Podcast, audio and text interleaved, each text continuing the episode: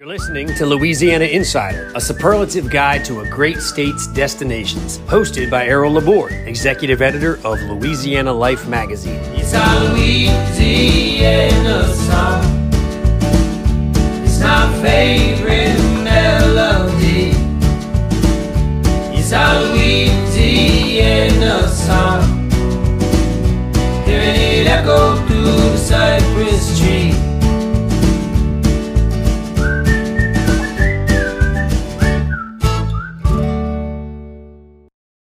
Out of all the people that we've interviewed in this podcast, and maybe it's been close to two hundred people over the years, never once have we had a person who went by the name of Caviar, uh, specifically Captain Caviar.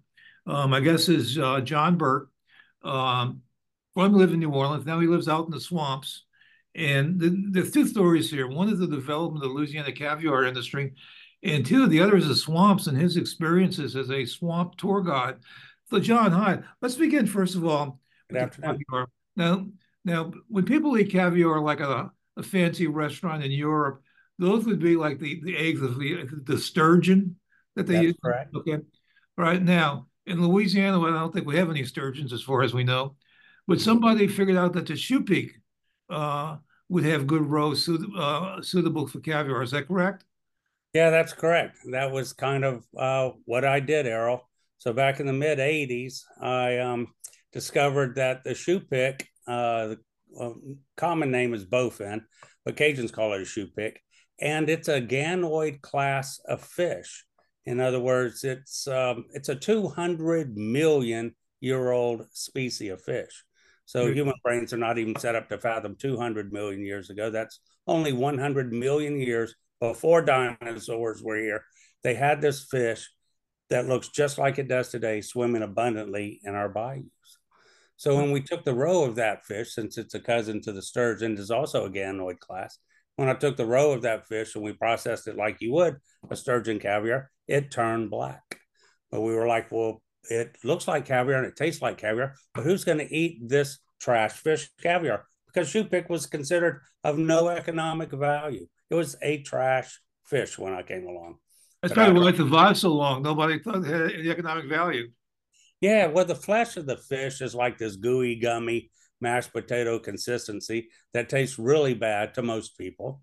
There's some people out there that do eat the flesh, but it's um, not enough to have any economic value to it. But the eggs were a whole nother story. So when I sent those eggs up to New York and to Dallas, I'll get these phone calls back. Yeah, we'll take ten thousand pounds of that. Oh, we'd like five thousand pounds of this. So I was like, holy cow. So do I continue on to law school? Because I was at school at L S U, fixing to graduate with my undergrad degree. And or do I want to be a caviar producer? So I chose to be a caviar producer. And for uh, over, uh, you know, over thirty years, I um, went out here into the swamps of Louisiana, uh, capturing these prehistoric fish and uh, taking the road to process it into caviar and selling it all over the world. Now, does it taste like the sturgeon caviar? Well, each one of the caviars have their own particular taste and flavor and egg size and color. So it's um, it depends on who you ask. John Folse, Chef John Folse, says that it's better than the Russian caviar. Um, it's been on the menu at Commander's Palace, for example, for over thirty-five years now, Errol. And I'm sure it's not because I'm such a handsome fellow, but the product really sells itself. All right. Um, so would you just, okay, compare it to the, the Russian caviar. How is it different? Like, is it saltier or more bitter or sweeter or, or what? No, we are, um, we'll start on price. So it's one-tenth of the price of Russian caviar, maybe even less anymore. Um, because you're really not getting Russian caviar too much um, in the United States. Um, but it's way cheaper and the quality is there. So because it is one of these prehistoric fish, then I would consider it a true caviar. And um, then uh, after, well, about twenty something years, twenty-five years of doing this product, my customers were asking me, well, do something different. Give us a flavor, John. There must be something else you can do with it. Help us out here. And so I started experimenting with what I could add to the roe as we were processing it into caviar. And I came up with, when I added just a, a, a hint of Naga Jolokia pepper, that it gave it this kick and this big bam, as Emeril might say. And um, oh, people really like, people don't even like caviar, loved my ghost pepper caviar. Okay, is this what they call the ghost pepper? It is. Right. Now, certainly you must have tried it with caviar, with, with, uh, with Tabasco. We did. We tried it with Tabasco. We tried it with jalapeno. We tried it with habanero. We tried it with ginger. We tried it with lemon. We tried we tried it with a lot of things, Errol. And so some of them were okay. But when we got to the Naga Jolokia, the ghost pepper, and we figured out just how to add it and just how to get the flavor of the pepper without the burn, then we knew we had something on our hands, because you get the flavor of the caviar on the front end, but then you would get the flavor of the pepper, and again, without the burn, on the tail end of it, and the caviar world just loved it. So how do you process it? Okay, first you catch a fish, all right? Right. And then you open it and you get the roe, and then right. What happens from there?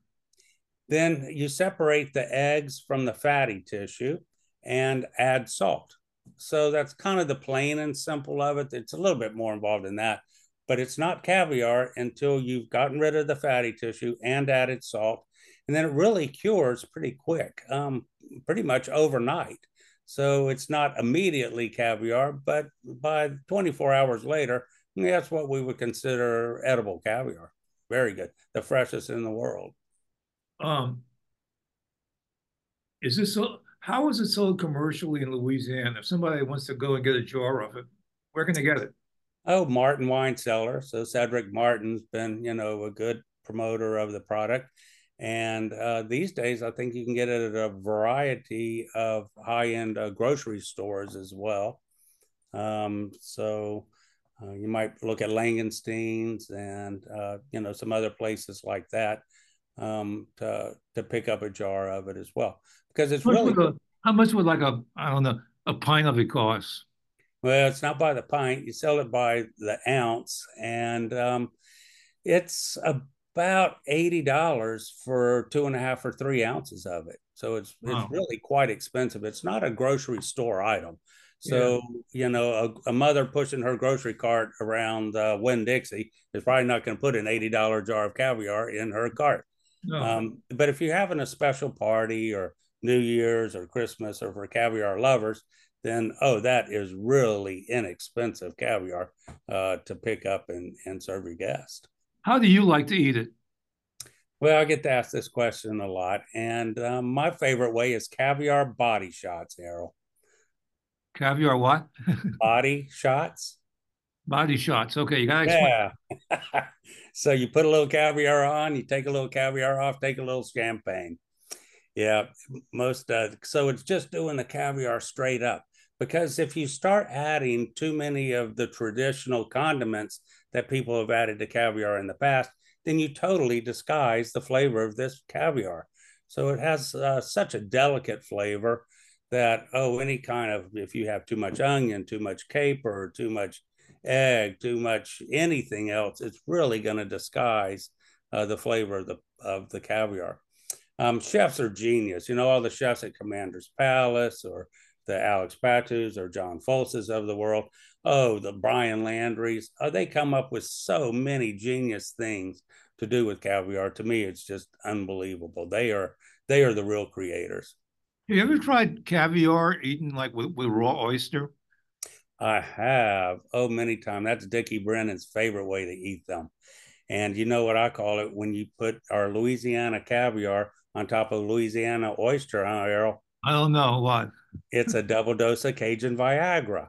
Okay. Uh, how's the um the choupique supply in the bayous? Is it still are still out there or? Oh yeah, they're still out there. Actually, back in the late eighties, I worked with the wildlife and fisheries biologist, and we studied choupique so that we could write the legislation to make this a sustainable product for generations to come. So that was very important to me as well. So after doing all of these studies, we, um, with the backing of wildlife and fisheries, we had legislation introduced uh, that's still in existence today, which uh, which protects the the species of uh, of choupique overall in our state. Now, do you still own the company, or, or didn't you sell part of it? I don't. Yeah, I sold the company, oh gosh, about six or seven years ago. Three ladies got together and bought me out. And it didn't hurt that one of them is married to Chef Emeril Lagasse. So Emeril's wife and two of her girlfriends got together and bought my business out. And they still run it. They still operate it. It's still called Cajun Caviar. Uh, you can find the product at Cajun Caviar dot com. Um, it's still at all the restaurants, and, uh, you know, uh, with all of the distribution outlets that Emeril had, even though I'd exported all over the world, still he can just, you know, do circles around me for sure. Yeah. Good. Well, speaking of cages, let's talk a little bit about the bayou. So you're located, you're spending your time on the, uh, on the Atchafalaya, on the Atchafalaya River, or on the, on, on the, uh, yeah, it's kind of what I'm on a section of the Atchafalaya River called the Lower Atchafalaya River, because originally right here where I'm at, the Atchafalaya had an upper channel and a lower channel. And this lower channel got cut off from the main channel about nineteen thirty, when the Corps of Engineers built a levee system around the Atchafalaya Basin, which enclosed almost a million acres of wilderness. Wow. And I live right along on that. I do. Now, you give tours, right? Yeah, so I've been uh, I've been a Louisiana swamp tour captain. That's the reason for the Captain Caviar, because uh, when I sold my company, um, I needed something else to do, take up my time. My mother was like, well, you know, the swamp tour guy died next door.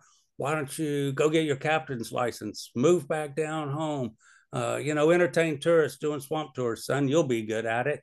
I was like, yeah, Mom, I always wanted to move back onto the plantation there. I just thought you and Dad would have to croak first. Instead, I got very blessed, and I got to move in right next door to my mom and dad's plantation home, um, and uh, and be here before my dad passed, and while my mother still has her health. And, and yeah, and so now I entertain tourists from all over the world doing swamp tours in the uh, cypress forest of the Atchafalaya Basin. What is it that excites the tourists the most? Well, what I notice is that if we see alligators, I get a tip. If I don't see alligators, there's no tip for you. Okay. So it's funny how they all want to see alligators. But really, I make it an educational experience. So we learn a lot about uh, uh, the fauna, like the Spanish moss, or, you know, how do you tell the difference between a tabletop cypress and a bald cypress, or, you know, how our ecosystem works out here, how the Delta system works out here. Um, the alligators come and go. I get alligators in my backyard. I have a sign walking out on the dock that says danger, alligator habitat, because last summer I had those white Peking ducks, you know, like the Aflac ducks, Errol. Yeah, yeah, yeah. And they all got eaten by alligators. Yeah, so alligators. No more ducks. Yeah, it's terrible. Um, I've heard, is it true that somebody said there are two million alligators in Louisiana? Yeah, that's what I read. There are. And uh, and we have them from north to south. So they range, you know, truly from, you know, the north state line to the Gulf of Mexico. So there are alligators, you know, all over our state, without a doubt. Is it a particular species of alligator, or is it just? No, it's just an American alligator. Um, as far as I know, there's just one species of alligator called an American alligator. So a lot of people think we have a crocodile here, but of course we do not have any crocodile. Uh, they do have some crocodile in Florida, but uh, they've not made their way over here to our swamps. Now, you've worked, a lot of people listening would be familiar with uh, Troy Landry from his uh, swamp tours. And so they yeah, know. Swamp people show. Um, but you take them out, don't you, to kind of explore the area? And uh... Yeah, that's what we did for uh, for the Swamp Mystery Show uh, on History Channel. Yeah, Troy's a great guy. You know, I mean, he's a super ambassador. Um, they just finished filming their fifteenth season.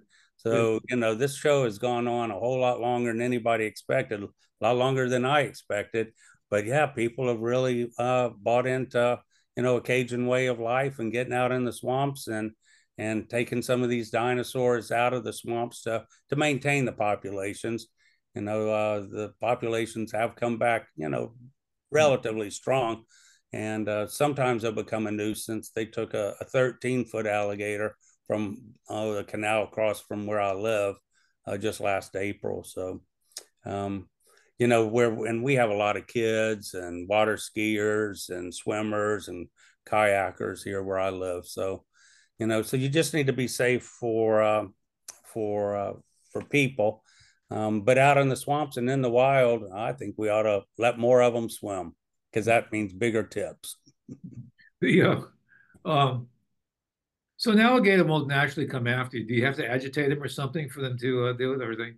Yeah, you have to be trying to steal the mama's eggs or take her babies or something. Um, yeah, uh, the difference between the crocs and the alligators are a couple of things that are quite apparent. One is our American alligators do not congregate like the crocodiles do. So rarely do you see alligators in big groups. Sometimes you will, but it's rare. And also our American alligators are not aggressive like the crocodiles are. Like if I could sneak up, Errol, right up to an alligator and we'll let you jump right on its back, you know what would happen? What? That alligator would just get away. Uh-huh. So nothing. So they're not aggressive. He's not going to turn around and bite you. He's just going to get the heck out of there. When people talk about swamp tours, I think what they want to hear, experience, they hear about it, things that are swampy or or, or or things that are mysterious out there. Is there anything mysterious or scary or spooky? Yeah, well, on my tour, we start by talking about where the tour starts, because there's a lot of ghost stories right here on the plantation's property. A lot of people might have seen us on the Ghost of Morgan City. Episode number three was Mother and I telling ghost stories at her plantation, which they capture a full-bodied apparition cruising across Mother's dining room. And, oh, I had a voodoo... Wait, wait, the we repeat that, they captured what? A full-bodied apparition, so a ghost. Okay. Crossing my mother's dining room during the filming of that episode. Really? So they had their infrared cameras set up inside and outside of the house, nobody there. And oh my gosh. And they, they looked like a lady in a white dress, but you could see through the dress. Her hair looked like it was up in a bun, looked like she was carrying something in her hands. Um, and uh, we think that we might have found who this spirit is haunting the plantation there through some of the new three D facial recognition programs that they have out. Somebody had given my mom and dad a photograph of a group of people on the front porch there taken in nineteen oh six. And they were able to identify one of the ladies in that picture as being a nurse that had been working the yellow fever epidemic at that plantation. And when they called her name, then a lot of their Ghostbuster little gizmos, I don't know the name of all those things, but they all start going off. They're like, wow, we have a big hit. And it happens to match this nurse working the yellow fever epidemic. So we think it's a nurse that's haunting the plantation there. So did you actually see the full-bodied apparition in the white dress and red hair? Yeah, you can see it too. You can go onto YouTube and see Ghost of Morgan City, episode number three, and watch it for yourself. You can you can see it for your decide for yourself. Is it the History Channel or just YouTube? It was on the Travel Channel, but everything's streaming now. That was back in twenty nineteen. They came through Saint Mary Parish and filmed uh, eight different episodes of ghost stories here. Okay, so one and, would be... That, and that that's you... one of them that I tell on my tour. There's another one out in the swamps of John Lafitte, uh, burying treasure on an island out there. And uh, it has an interesting ending to that as well, about finding treasure on the island. Um, yeah, it's totally, there's a lot of history here, like I was saying, a lot of Civil War history. Like I have uh, remnants of the old Spanish Trail run right through my backyard, Errol. So as we walk down from our picnic table to the dock, you literally get to walk on the same dirt as Spanish conquistadors walked on in the sixteen hundreds. The exact same dirt as Confederate and Union soldiers marched up and down right here in my backyard. Mm. And Idlewild, my parents' plantation, is on the National Register of Historic Places. You know, that placard given out by the Department of Interior, mm. because it's the site where the last surrender of the Civil War was signed. So it took news so long to travel back then. It's like those pre-dial-up days. I know you remember those days. That when General Robert E. Lee signed a surrender at Appomattox, Virginia, that was April of eighteen sixty-five. Well, that news did not arrive down here until that June. To say the war has been over, stop your fighting. because they were still skirmishing in this area then. And lay your arms down, sign the surrender, which was signed at my mom and dad's house, which means you're literally, when you're on my tour, you're literally on the property where the Civil War ended in the United States of America. Wow, I never knew that. Okay. That's pretty impressive. What's the name of your um your parents' plantation? It's called Idlewild. I D L E W I L D. It's one word, but Idlewild. And what did they grow there in its in its prime? It was actually a dairy plantation. Oh. So um yeah, so they had a barn, a whole dairy operation. So milk and cheese and butter, and you know, that's what uh, that's what they did for the local folk off of that plantation. Are there any stories of alligators attacking cows? Not that I've heard. Oh. No, we do have cats and dogs disappearing without a trace, however. Yeah. How about the animals of the swamps, the uh, the native animals? What are the, some of the more impressive ones? Well, it's a lot of alligators. Bird, a lot of bird watching, especially this time of the year. Plus, we get the American bald eagles come down here to nest each year. So they um, they show up about oh, September and October and start building their nest in the tops of uh, big cypress trees out in the forest, because they build really big nests and they need strong branches to hold the nest. You know, a bald eagle nest could be oh, six foot deep and eight feet in diameter. They could weigh four thousand pounds. Be like a big upside down Volkswagen in the top of a cypress tree. But anyway, they uh, raise their brood down here. And uh, so eagle watching is a really big thing. We do an eagle festival next month in February. It's coming up. So I help out our Cajun Coast uh, Visitor Center uh, puts on a big eagle festival. Uh, Don Dubuque came uh, last year and filmed uh, uh, on my boat doing a, going on an eagle tour. And it's on his Bayou Wild T V as well. Um, so the eagles are, are have been a big draw. I love all the birds. So I have become an ornithologist amateur uh, just because of all the people that love the birds too. And then you'll see the regular, like the, uh, you know, the otters, you know, river otters and, and the nutria.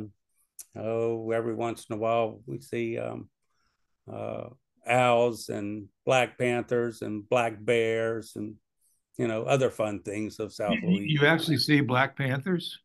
I have. Matter of fact, speaking of the panthers, you you, you know the Duck Dynasty guys, the Robertsons. Oh, yeah, yeah, yeah, yeah. Uh, and uh, they have a new show out called Duck Family Treasure, and they came and filmed on the property here last fall, and their show aired in in the summer last June. Again, you can find it on fox nation dot com, uh, Duck Family Treasure, Season two, Episode one. And um, they are treasure hunting. So because we live on the old plantation property and on the old Spanish Trail, they wanted to come and search on our property. Well, I do have a Native American burial mound on my property too, so we had to make that off limits, no digging on it. It's protected by law. But they found some other really interesting things, Errol, like, did you know that before there was the nickel, there was a coin called a half dime? No. And it actually says half dime on the coin. It's smaller than a dime, and it's all silver. We, they found two of them, one from eighteen forty and one from eighteen forty-one. And we did some magnet fishing along the river's edge here, came up with some neat stuff. It's really a fun episode. You'll laugh when you if see a, it. If it's a half dime, why don't they just call it a nickel? I don't. They just call it a half dime. That's what they printed on the coin, half dime. Okay. Um, you mentioned the bears. Was it like the standard Louisiana black bear? It is. Yeah. So we have a lot of Louisiana black bear here. Um, uh, I know the lady who puts out the garbage cans, the bear-proof garbage cans for Saint Mary Parish, and she has about two thousand five hundred bear-proof garbage cans in people's houses here in the parish, because that's how many black bears get into people's garbage around here. Wasn't there some talk about passing a law allowing them to be hunted or something? Or uh... Yeah, there is. They were going to allow ten bears to be killed, um, and it's only in one northeastern corner of the state. And I don't know why. You know, what's killing ten bears going to really make a difference in anything, really? But wildlife and fisheries, you know, it's up to powers greater than me. I don't know why we need to kill ten bears in the state, but somehow, I guess they've got enough pull or somebody has enough money to, it's going to be a lottery system. I read a little bit about it, but of course, you know, I'm getting older where I don't like to kill anything. I've skinned so many deer and plucked so many ducks. It's not up to me to do any of that anymore. Yeah. Um, so you know the story about Teddy Roosevelt and the black bear. Do you, uh, or if not, well, let me tell you this for the audience, that he came hunting in Louisiana one time and um, actually crossed over to Mississippi, but there was a, a Louisiana black bear. I guess they're in Mississippi too, all right? And right. They caught one and asked if he wanted, he was hunting. They asked him, wanted to shoot. He said, sure. And so they tied the bear to a tree. It was like a, a company. And he said, okay, Mister Roosevelt, here you go. Go ahead and shoot it. And Roosevelt said, no. I mean, he wasn't going to shoot a bear tied to a tree. Okay. No way. Okay. And that became a national story. There was the journalists there. And that became the origin of the term teddy bear, because uh, a toy company in New York saw this and started making, you know, stuffed bears and all that, and they call them teddy bears. So it all originated with a, a Louisiana black bear in Mississippi that got a presidential pardon. Yeah, how about that? Yeah, the Rough Riders and Teddy Roosevelt. I know he came through this area in New Iberia, and uh, yeah, one of the rifles I have on my gun rack is a, a Teddy Roosevelt commemorative Winchester thirty thirty. So yeah, I'm very fond of uh, of Teddy Roosevelt, no doubt. But I didn't know his teddy bear story, and it came from here.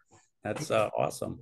You know, there's some other fun stories out in the swamps there of uh, of a Rougarou. Have you seen a Rougarou out there? I haven't. I, I, I've read about it, and I've, I've, I've yet to see one. Well, you'll have to have your uh, your camera ready when you come on tour with me, Errol. You could be the first person ever to take a picture. Yeah. But I have Rougarou stories for the tourists, and it's very entertaining for everybody. You know, I know I'm a successful storyteller when we get back to the house after the tour, and I still have adults asking me, is that Rougarou really true? Wasn't there a, a Rougarou festival in one of those uh, bayou towns? There is in uh, Houma in October around Halloween. They do the Rougarou festival. So yeah, they have, you know, Rougarou festivals, they have songs about the Rougarou, they have books about the Rougarou. Heck, you can even Google search the Rougarou these days, Errol. They have action figures. So I had one little boy last week, I forget where they were from, Minnesota, I think. And um, yeah, oh, and we got off the tour and through the Rougarou. He said, oh, Mama, I have to have a Rougarou action figure. And he, he was wanting one when we were out in the bayous. But Mother said, I don't think there's any stores we can stop out and buy one of those, son. We'll get one when we get home. Probably on eBay somewhere. So, so yeah. What is, it's about the environment, what is the condition of the swamp? Is it doing okay? Is it surviving, or is it a... Well, with our lack of water, it's been really quite concerning. So you might have heard or seen about the lack of crawfish in the, yeah. in the state this year and how expensive that they've gotten. And it's due to a lack of rain and a lack of snow. We get most of our high waters from the melting snow in the northern United States. So all of that Mississippi River drainage basin uh, coming down the Mississippi River, one third of it under ordinary conditions gets diverted off down the Atchafalaya River from up north of Baton Rouge. Unless it looks like that Baton Rouge or New Orleans might flood and they open those floodgates and send even more water down the Atchafalaya River, because the Gulf of Mexico is only about ten miles from where I'm at. So they built this levee system around it where they can really flood this Atchafalaya Basin up really high. So depending on how much water they get up north and how fast it melts will depend on how much high water we'll get in our springtime. And the springtime is the crawfish season. Because of the flooded swamps, crawfishermen are able to get back into the woods in their boats to set their nets, because the crawfish live in the woods. They don't live in the middle of the bayou. They're eating the detritus material out in the woods. So you have to be able to get out there where the crawfish are. Well, with the water being so low, you can't get your boat to where the crawfish to set the nets to catch the crawfish. So for the Atchafalaya Basin, Uh, really devastating for that industry here.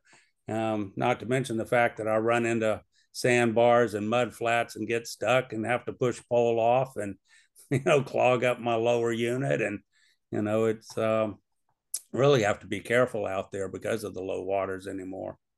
So what do the um, the scientific people tell you? Is this uh, just a one-year thing, or is this the future? Well, you know, it takes crawfish to make crawfish. And with the lack of crawfish, we may not have as many crawfish in the future because they're not breeding. So, I mean, as far as the crawfish season, it low water is not looking good for them. So it was low last year, and I think it's even lower this year. You know, normally our our river stage here at Morgan City for the Atchafalaya River is at about three feet, you know, give or take a little bit. Um, flood stage is six feet. But it's been less than one foot here, Errol. So it's just extremely low. Do any um, animals like dolphins or manatee or anything from the Gulf, are, are they able to uh, migrate into the swamp? You know what does migrate here? Bull sharks. So we've been catching more and more bull sharks in the sandbars out here in the Atchafalaya River. As a matter of fact, Troy Landry did a story on it, one of his shows just uh, just last or week before last on uh, on catching bull sharks. Um, out here just north uh, west of Calumet, about oh, ten miles from where I live. And uh, and on Facebook, I've been seeing people have been posting uh, pictures of the bull sharks that they've been catching off of the sandbars. Now, they're not huge sharks, but still four or five foot sharks, big enough to, you know, to warrant, you know, being aware that they're there. Yeah. Now, there's a huge um, divergent project like from Morganza down to the Gulf, and did that affect the swamps at all? I'm not sure. I've not studied the uh, Morganza diversion. Um, okay. I'm sure it will. You know, hopefully not in a negative way, but you know, anytime you start, you know, messing with Mother Nature, you're going to affect something somewhere. And um, in the past, it's not always been in a good way. Well, there's a lot of concern about dolphins. There's a huge dolphin population around the, the base of the Gulf, but they say that the, the project is going to really be the death of a lot of the dolphins, uh, at least for one. Oh, that's sad. Yeah, we have seen a few signs for manatees, to be on the lookout for manatees. Wildlife and Fisheries has posted some signs that if we see one, uh, to call and, and, and tell the location. But I've not seen any on my tour um, thus far. Uh, there is another bird that's been here that I like that came from Florida called a limpkin. So, you know, just a couple of years ago, we started having this problem with uh, apple snails. So this great big oversized snail about the size of an apple. And, uh, you know, Wildlife and Fisheries saying if you see any of these snail legs, they're bright pink and they're on like the cypress knees, and to scrape them off with your paddle into the water because they'll drown that way. And this has become an invasive species in our in our swamps. So um, lo and behold, uh, the past couple of years, I've seen this bird called a limpkin has come over and they eat the apple snails. So they'll take these apple snails onto the bank and, you know, just beat on them with their beak till it breaks the shell and they eat the snails out of it. And uh, since these limpkins have been, you know, uh, over here, I have seen a whole lot less apple snail eggs and the apple snails. And the limpkin eats a freshwater clam that's actually quite large. I mean, it's like the size of the palm of your hand, Errol. I was like, I didn't know we had that big of, of freshwater clams in our bayou, but the limpkin found them and he's been eating those too. That's a big clam. It uh, is a big clam. Is it edible, I mean, to humans? Well, the bird doesn't die, so it probably is edible to humans too. Yeah, I bet they're good with a little caviar uh, on them. Okay. Let me, ask you about, let me ask you about one more thing before we move on. Sure. Uh, you mentioned several times the cypress. I mean, you see stories about like what it used to be when you had all the cypress swamps out there, and then uh, right. Are there still cypress growing? The oh, there are.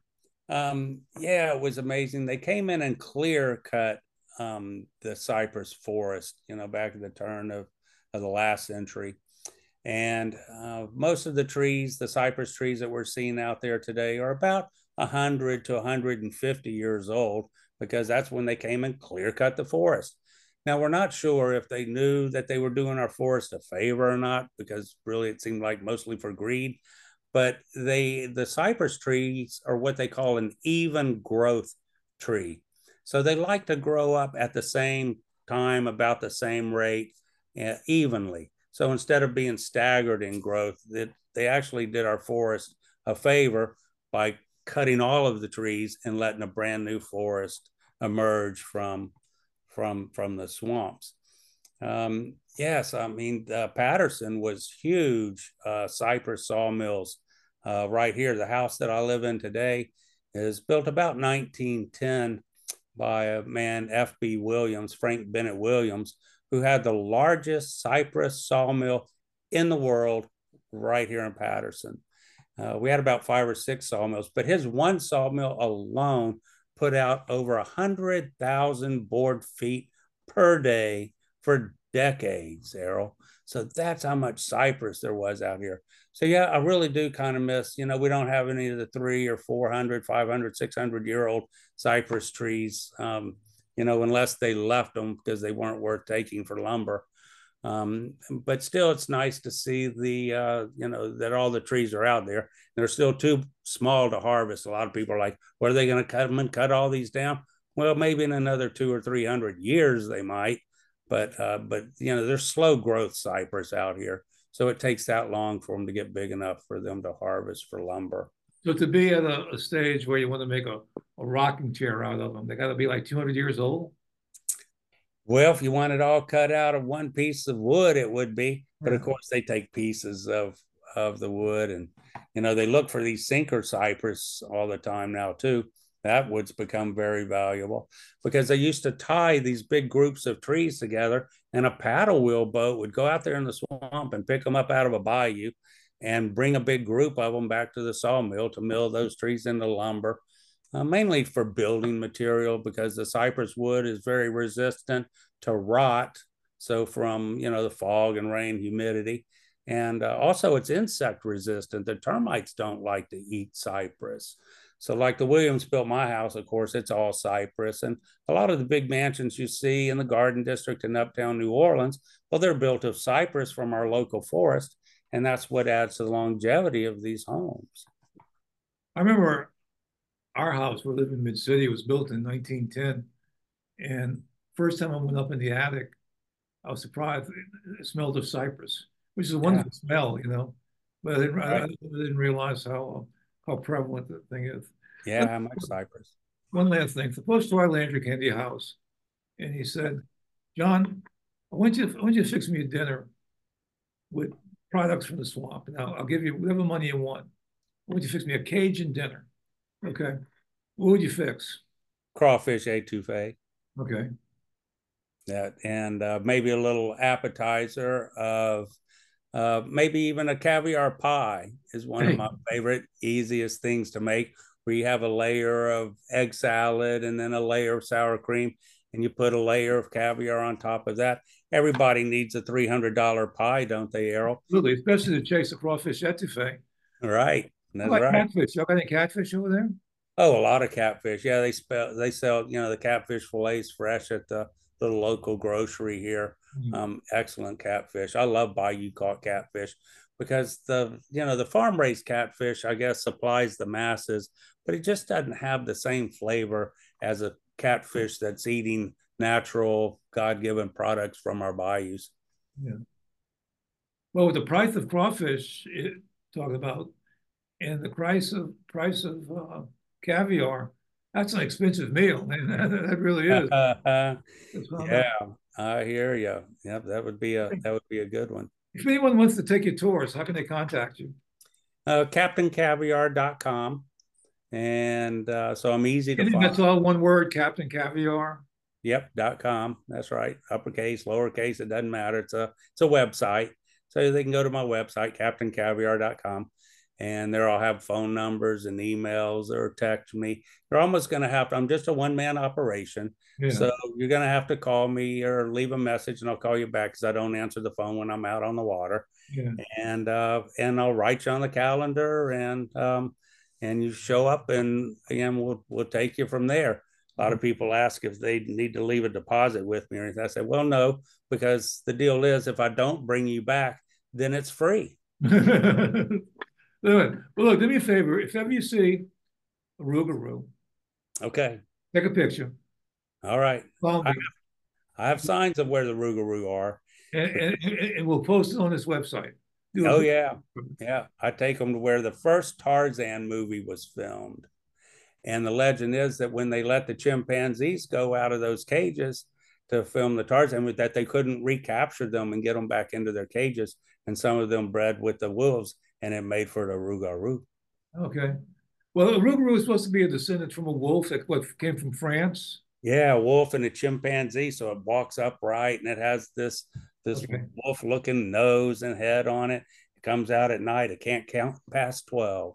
Yeah, that's one ugly answer. Oh, okay, well, keep on looking for two things, man. Look for the Rougarou. Take a picture. Look for that ghost with the red dress. yeah.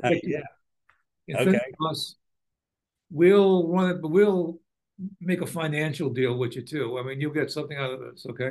Okay. Uh, but just uh, just let us know. John, thank you very much. Well, happy to have me. Thank okay. you. It's always a pleasure to be with you, Errol. Okay. Happy Mardi Gras. Stay safe. Okay. Enjoy life. Thank you. Okay, my friend. Cheers. Thanks for listening to Louisiana Insider.